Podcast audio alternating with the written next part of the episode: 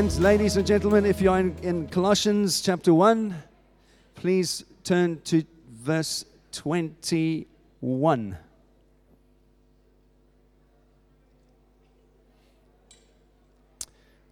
Jess, you got a signal, bud? Okay, here we go. So, um, for those of you that are visiting, just to set the scene of what we're doing, uh, we've been having a look at Colossians. We've been singing about Jesus this morning. We've been singing about Jesus as the most beautiful one, the Savior of all, the giver of life, the great rescuer. Aren't you glad that Jesus rescued you? I'm so glad that Jesus rescued me. Uh, if He didn't rescue me, my life would look very, very different. And I don't know if you've just thought about that or considered that, how different your life could be if Jesus hadn't plucked you out of darkness and put you into light. Anyone thought about that? It's an amazing thing to just consider and think about. And here we've reached this point in our letter now where, where uh, Paul has been speaking about these amazing big things Jesus the Redeemer, Jesus the Creator, Jesus the great rescuer. And now he focuses down not just so much in terms of the big thing that Jesus has done, but he starts to fo- focus in verse 21 on the incredible thing that Jesus does for individual people. And this is often how Paul teaches. If you read any of his letters, you'll see he f- starts with the big thing that God has done. It begins with the theology. And for all of you that think you're not theologians, I want to say you are. As soon as you've got an opinion about suffering, as soon as you've got an opinion about evil in the world, you are engaging with God on a very basic level and you're an amateur theologian, all right? So don't let people tell you that theology doesn't matter. It matters very, very much in terms of how we see the world, how we see God, how we see ourselves, and how we see each other. All right? And so here, Paul has been helping these Colossians see the big thing about what Jesus has done for, uh, for in terms of creation and redemption and uh, reconciling all things to himself. And now he narrows it down and he starts talking about what Jesus has done for you and what Jesus has done for me. And this is the incredible portion that we're going to read this morning. And I've called this the big if because there is a big if in the middle here. And we're going to look at the big if. And so, Jess, if you can put it up, it says this. I'm reading from the English Standard Version. Uh, just to remind you, you can stay on the map there, Jess, for one sec. Uh, remember Colossia uh, in the middle of Asia Minor, Turkey, modern day Turkey, probably planted the church from Ephesus. You see there, Ephesus. Paul um, and Epaphras spent three years in Ephesus teaching the church there, and it's most likely that Epaphras was the one that went from Ephesus to his hometown of Colossia and he planted this church. And now, towards the end of Paul's life, when he's in jail, when he's in prison in Rome, Epaphras comes back to him and says, Paul, there's a couple of problems in the church. Can you help me? And so he writes this letter to the Colossians. And we've talked about that over the last eight weeks, all right? So here we're arriving now at verse 21.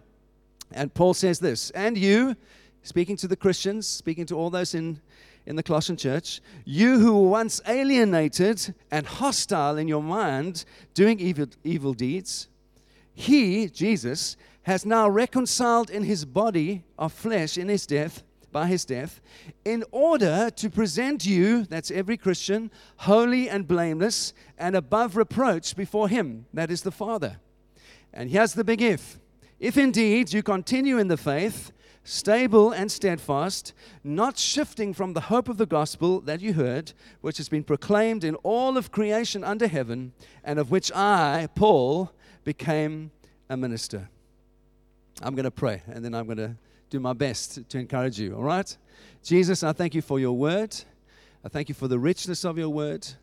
Holy Spirit, I thank you that you're here and that your promises that you would lead us into all truth. And so, thank you, Lord, for the truth that we've sung about in our worship.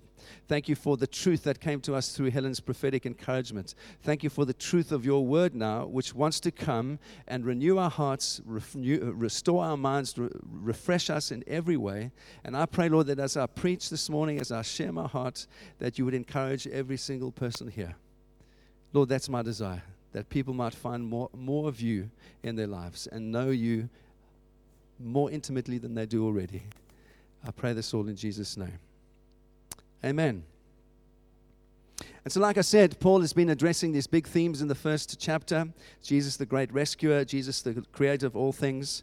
And now he starts to speak about how the same creator, of all is active in every single Christian's life. And remember, the whole theme of this letter is the supremacy, this great supremacy of Jesus. And Paul is trying to paint this amazing portrait of who Christ is. I find that fascinating that Paul, when he's trying to deal with people that disagree with him, he doesn't major on their behavior. He doesn't get all angry with them and say, Stop doing that. Why do you live like that? First of all, what he does in all of his letters Galatians, Corinthians, Ephesians he lifts up Jesus and he, and he proclaims Jesus as the supreme one. He proclaims Jesus as the holy one, the most beautiful one. He says, eh, when you start to understand that, my friends, you start to live right. And so, my desire in this church I, I, I hope that you behave well. I hope that you're honest. I hope that you play, pay your taxes. I hope that you love your wife. I hope that you keep yourself sexually pure. I hope you do all of those things. Why? Because I hope you are a worshiper of Jesus. When you are a worshiper of Jesus, you do all those things automatically. You don't need a preacher to scold you every Sunday. Of course not. Uh, my job is not to scold people. My job is to paint a picture of Jesus that grips your heart and impassions you, and that you just want to love Him with all of your heart. And once you start doing that, you start to live differently, my friends. This is what Paul does. And so Paul is painting this beautiful picture of Jesus. And now he says, This is what Jesus has done for every single one of you. And like Paul does often, he starts with three things, and it's very simple. He reminds them of their past, he reminds them of the present, and he reminds them of the future. That's what he does. And he says this um, You once were, he uses these three phrases, and depending on your translation, it's going to say something similar. He says, You once were hostile in your mind, you were alienated from God, and as a result of that, you did evil deeds. But now, God has redeemed you. He has taken you out of the kingdom of darkness and he's put you into his wonderful kingdom of his beloved son. And future tense he wants to present every single one of you christians not unbelievers those that have put your faith in jesus he wants to present every single one of you to the father one day above reproach without blemish.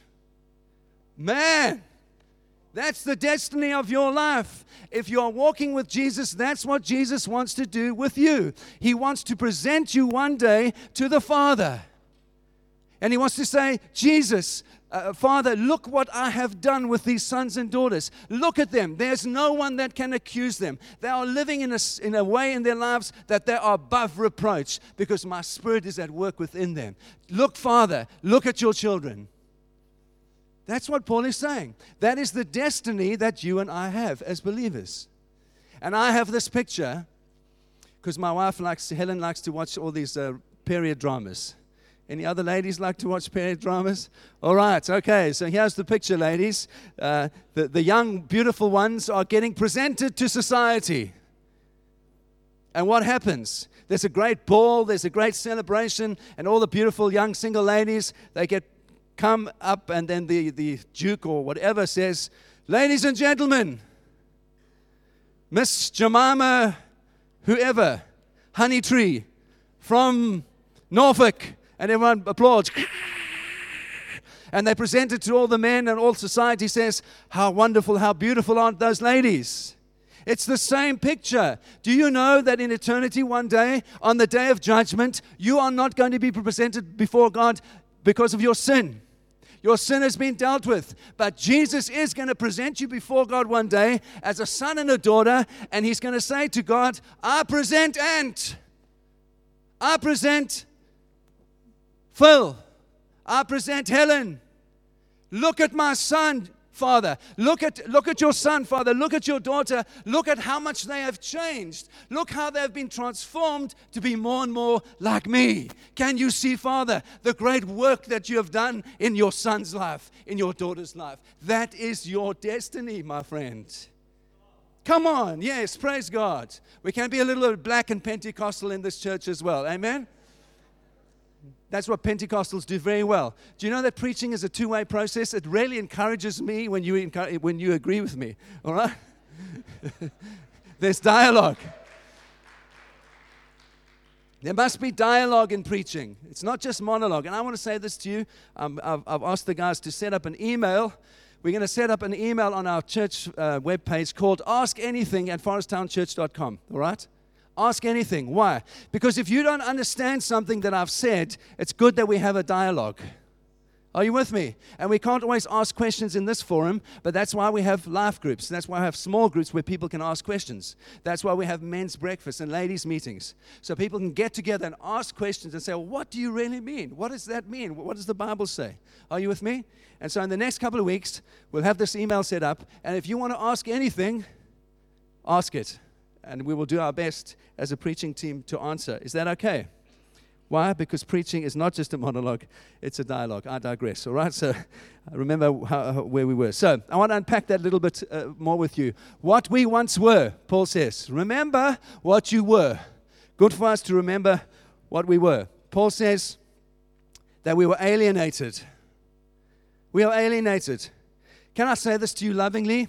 No one is born a Christian, all right? You might be born in a Christian home. You might have grown up in a godly family. You might have not grown up in a, in a Christian home at all. That's more likely these days. You might have not been experienced to anything of Christianity. The Bible says this Jesus said this, and I'm repeating his words You must be born again. Who did he say that to? He said that to uh, a guy called Nicodemus, a righteous man uh, in the, in the eyes of the religious community, a man who did the right thing. And he's asking Jesus a whole lot of questions. And Jesus says to him, My friend, Nicodemus, you must be born again. There's something that needs to be transformed on the inside of you. You are dislocated from God. You think that you are doing okay, but actually you're not. There's a dislocation. You are alienated from God, and you need to be reconciled to Him. And to be reconciled to Him, you must be born again. And I want to say to you this morning if you don't know Jesus in that way, I want to lovingly, kindly say to you, you must be born again. There's only one way to the Father through His Son. You must know Him. You must be born again, said Jesus. Paul is saying the same thing. You must be born again. There's a reconciliation that needs to happen on the inside of you. Once that reconciliation has happened, God can start moving. You must be born again.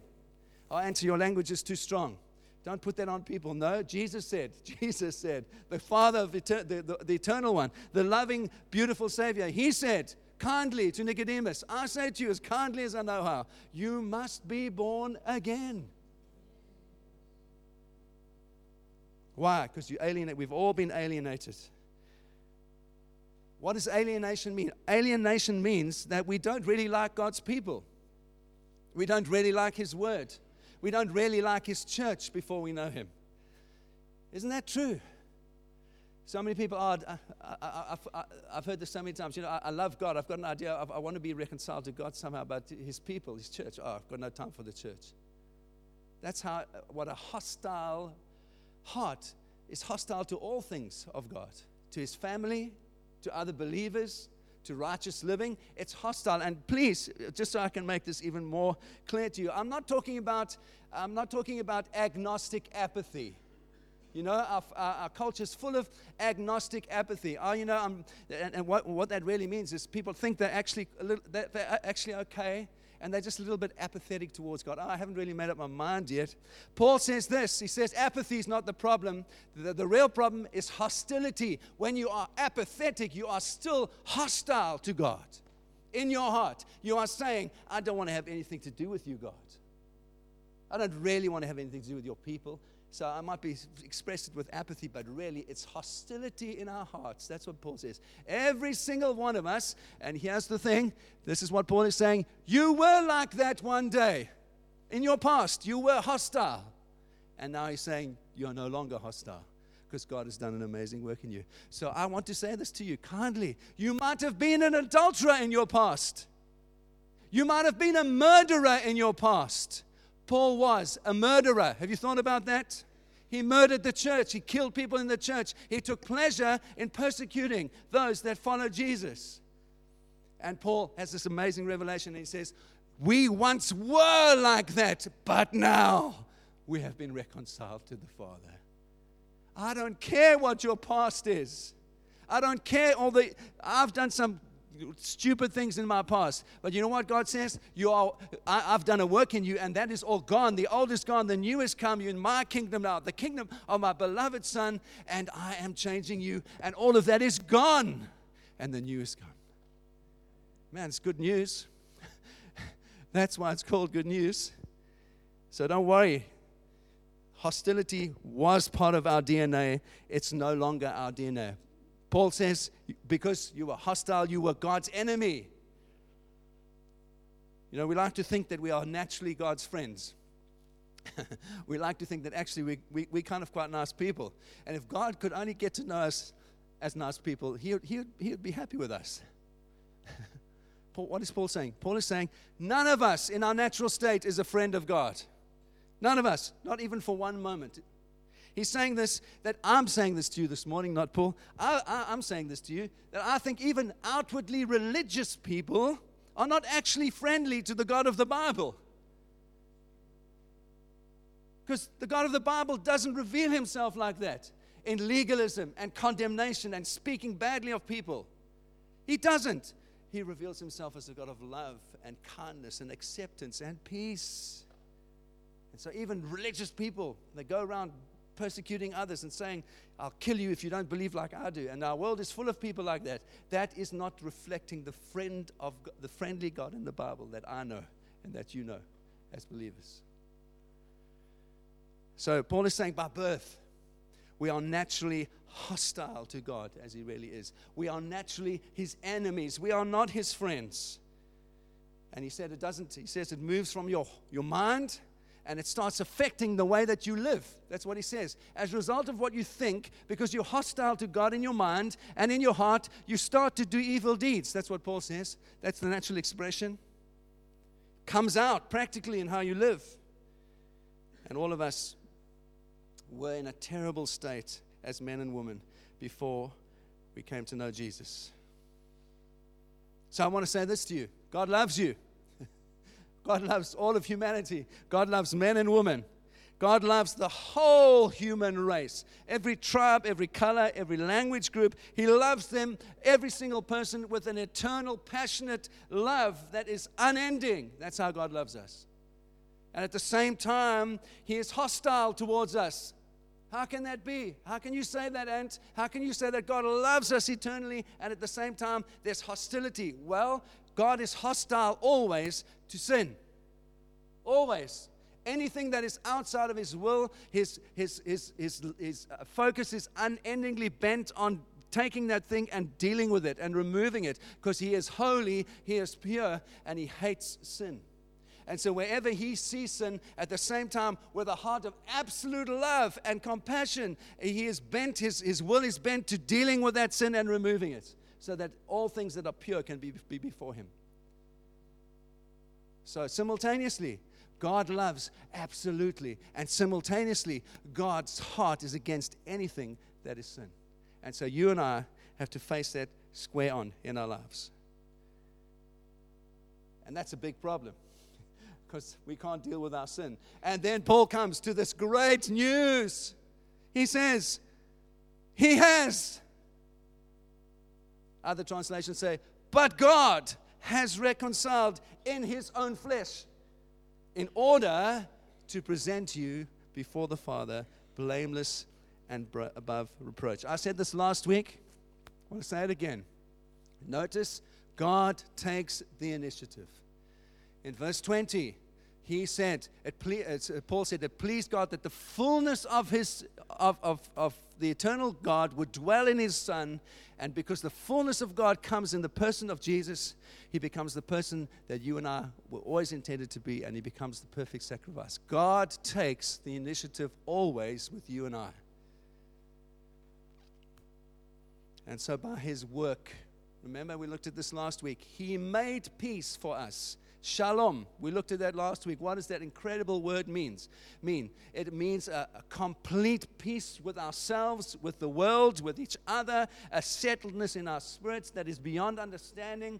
It is His shalom, His eternal future for His beloved people. That's what Christ has made for us on the cross through His death. You can enjoy that shalom, that peace right now. And so Paul says that in his body, this amazing thing takes place. In his body, in his flesh, Jesus is satisfying two things one, our alienation from God, and God's anger towards sin in our lives. Simultaneously, Jesus is dealing with both of those things through his death on the cross. He simply, in a profound, profound way, Paul is saying that Jesus' death satisfies God's anger towards sin in our lives, and because we were hostile and alienated, simultaneously we are re- reconciled instantly as we believe by faith. That's what happens on the cross. Amen. Glory! Uh, this, is in, this is Pentecostal mode now, right? Hallelujah. You, can, you can't say that. That's where you were. That's what Jesus has done. And now he presents us with the future. And he says, This is what God still wants to do for you. He wants to present you, the th- third little thing, he wants you to present you before the Father as a holy people. In other words, he wants every blemish in your life, everything that you struggle with in your life, to have been dealt with so that you are living, in a, in, a sense, to a level of goodness that there can be no accusation against you. That's, I'm not talking about perfection. Uh, that's sometimes where people get confused. They think, well, we have to live perfectly right now. We have to be absolutely sinlessly perfect because of the grace of God. We can be sinlessly perfect. No, no, no. Paul never says that. The Bible never says that. We are, we are in eternity. God is, through Christ, he, we, are, we are perfect before God in that sense, but we are still working out here on earth in these earthly bodies things that need to change as God shows us. So we are becoming more and more like His Son. And He wants us to get a, to a place in our lives where God, one day in heaven, no one will be able to accuse us of anything. And Paul says that is possible if you continue in your faith. In other words, you were saved by faith, you weren't saved by works. You are saved by faith, but you know, in your life, just continue walking by faith. And if you continue to walk by faith, God will one day be able to present you before His Father without blemish, saying, Look at my son. Look at my precious son and daughter. Look at what I've done in their lives. My friends, can I put this to you? Young guys and girls, you know, the motivation for keeping yourself sexually pure can be that you don't want to fall pregnant, that you don't want to be embarrassed, you don't want to have some sexually transmitted disease, all these things. Those are, those are uh, okay reasons. Those are good. It's good. But the ultimate reason why you want to keep yourself sexually pure is because one day you're going to be presented by, the fa- by Jesus to the Father, and you want to enjoy that accolade in your life where He says, Look at what I've done in Priska's life. Look, Father, at what I did in Priska's life. Look how she, her character's changed. She's been transformed. She was full of fear, and now she's strong. She believes in, in, in, in you and your kingdom. She's serving you with all of her heart. She's kept herself sexually pure. God, let me present Priska to you. And all the promises, all of the cosmos, every single Christian will applaud and say, Well done, good and faithful one. Well done. That's why we persevere. Not because we're just trying to do the right thing, because we're living for a heavenly reward one day, my friends. That's why you pay your taxes. That's why you live honestly. Not for the accolades of men. Not, not so. Jesus said, Give to Caesar what is Caesar's and give to God what is God's. You live a righteous life because you're living for eternal reward. Not for what people see now. I'm completely lost my notes. Can you see? Thanks, Jess. The next one says the big if. And this is the big if. This applies only to Christians. Paul is not speaking about those that don't know Christ. And if you don't know Christ here this morning, I want you to know Christ by the time that you leave. You must be born again. That's the starting point. And then Paul says, when you are born again, God can start to work in you by the power of His Spirit. And Jesus wants to present us to the Father. And he says here, there's a big if that only applies to Christians. What does Paul mean when he says, if you continue in your faith? Well, there are three possibilities. if you continue being faithful and stable and steadfast and not swerving from the hope of the gospel, there are three possibilities that I see, and I want to just address them one on one. First, is Paul saying this? Is he saying, unless you reach this level of godliness, I'm sorry, it's, um, it's a little bit uh, unclear. The first point is Paul really saying that you've got to reach a certain level of godly living to be saved? Is that what Paul really is saying? Is he saying, unless you reach this level, one day in heaven, God is going to say, Out from my heaven, you, you don't belong to me because you haven't lived righteously? No, Paul is not saying that at all. He's already, he's already said a verse before, he said, You have been redeemed, Christians. You have been taken out of the kingdom of darkness into the kingdom of light. So, why is Paul saying if? Well, he's certainly not saying it's got nothing to do with your eternal salvation. Nothing. Secondly, is Paul saying that really you're not you can never be, quite be sure if you're saved, that you only find out one day in heaven that you are saved? When you come to the Father and He says, mm, Yeah, I tricked you. You, oh, I tricked you. You thought you were saved, but you're not really. Out. You think God is capricious and evil like that? You think He's going to trick us like that? Of course not. So it can't possibly mean that. It is an altogether more wonderful third possibility. And that is, I've already said it, that he's talking about their final presentation before God the Father. He's encouraging them and saying, You've been saved, that's settled. You're out of the kingdom of darkness into the kingdom of light. But remember, you are going to be presented by, before the Father one day. And I want you to enjoy that accolade in heaven one day, that eternal reward that you can enjoy. I want you to enjoy that. So live well. That's what he's saying. Live well. Holy and blameless, he wants to present us before the Father. And I want to put it to you that the Bible says that the day of judgment is a public event. It's not going to happen in private, it's going to happen before all the entire universe, the entire cosmos. And the only thing that you and I will be judged for on that day is, is, is not our salvation.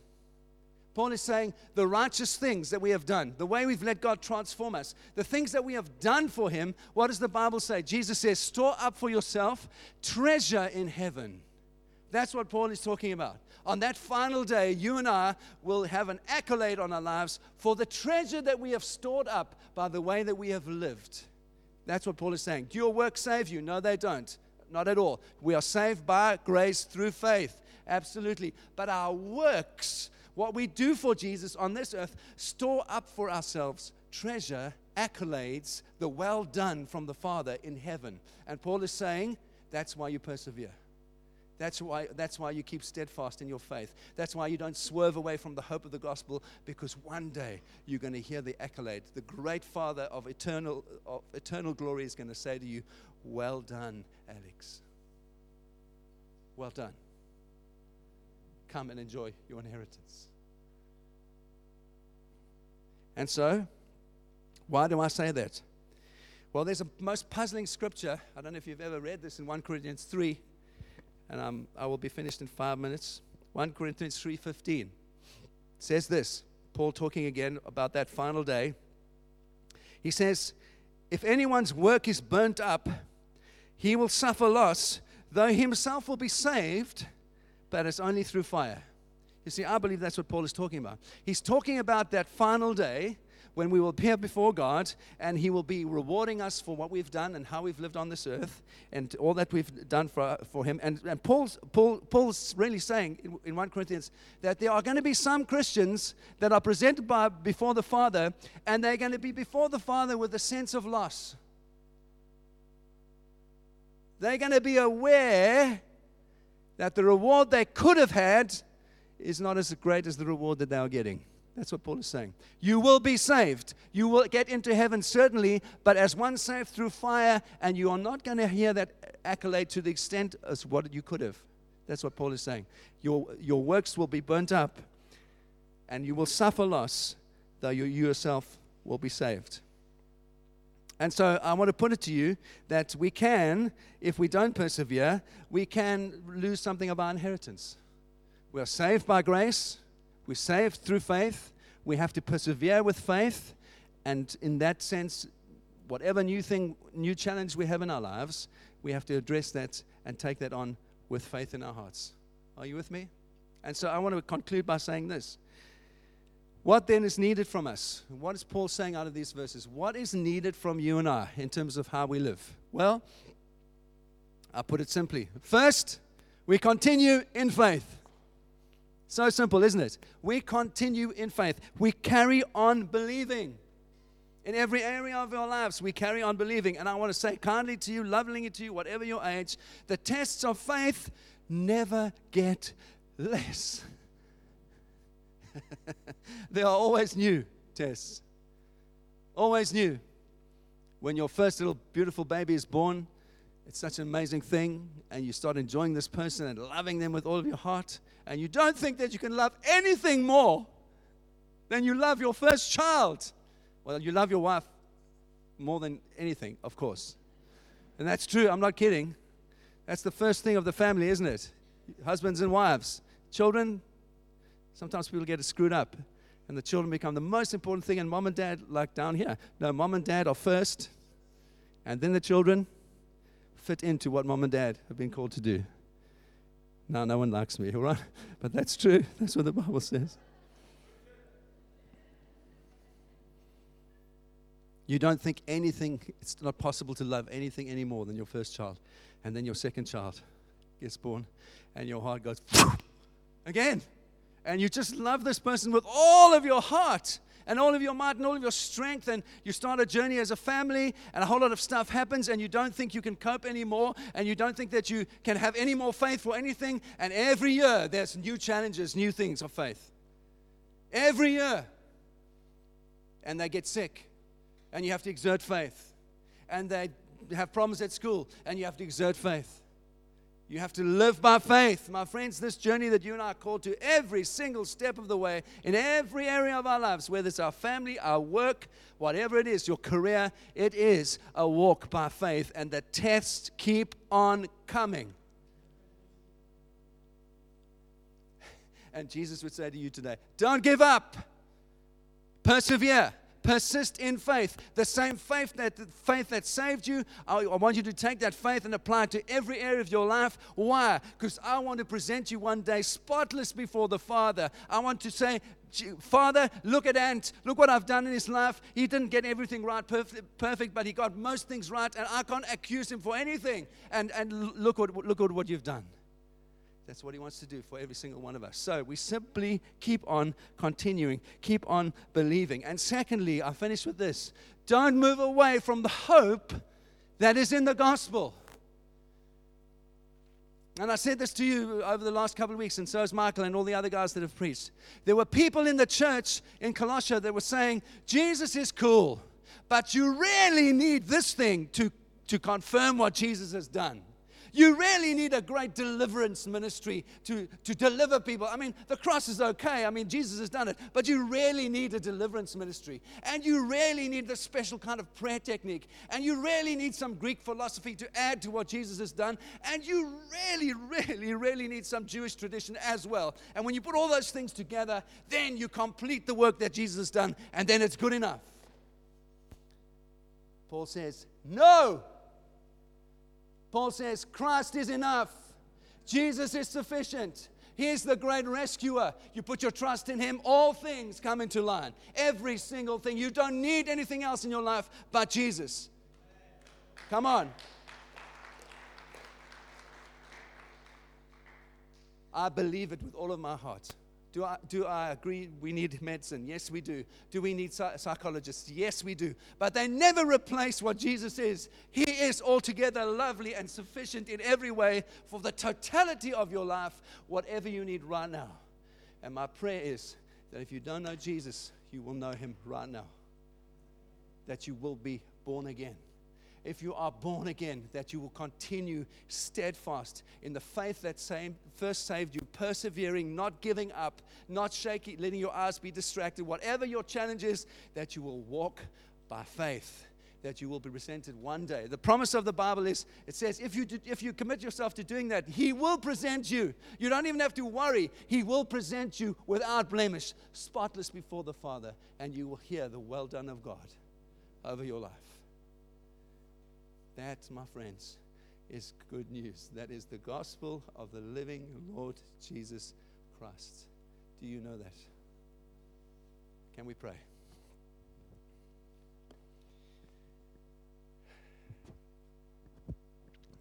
Father, we thank you for the great hope that Paul showed us, the great hope of the gospel that Jesus, by his death, demonstrated, by his resurrection, demonstrated to us that you so loved us that you sent your Son, the fullness of God dwelling in a helpless babe, that in him all things might be reconciled to you. Everything that is broken, everything that is lacking, restored to you. Oh, we thank you this morning for your great love. We thank you that you so loved us, that you reached into our lives and you took us out of the kingdom of darkness. You transplanted us forever into your kingdom of your beloved Son. Thank you for these simple things. Lord, my prayer for this church, every single man, every woman, every child, those that are not here today, my prayer, Jesus, is that that same faith that saved us, we would apply that to every area of our lives, whatever challenges lie ahead of us. Thank you, Lord, for your faithful to, faithfulness to us in the past, how you've always come through. And whatever challenge we face in the future, Jesus, we ask, by your Spirit, help us to persist in faith. Help us to not give up. Help us to cling to the hope of the gospel. Lord, we put all of our eggs in, our ba- in one basket, the basket of your gospel, your good news. Help us to live with persistent faith. Help us in our moments when we struggle with sin. Won't you remind us by your Spirit that your desire is that you would present us spotless before the Father one day? Help that to motivate us to live well, to live kindly, to live with compassion, to live in an outward way that loves others and gives ourselves away. Help us, Jesus, by the power of your Spirit. Everyone says, Amen. God bless you.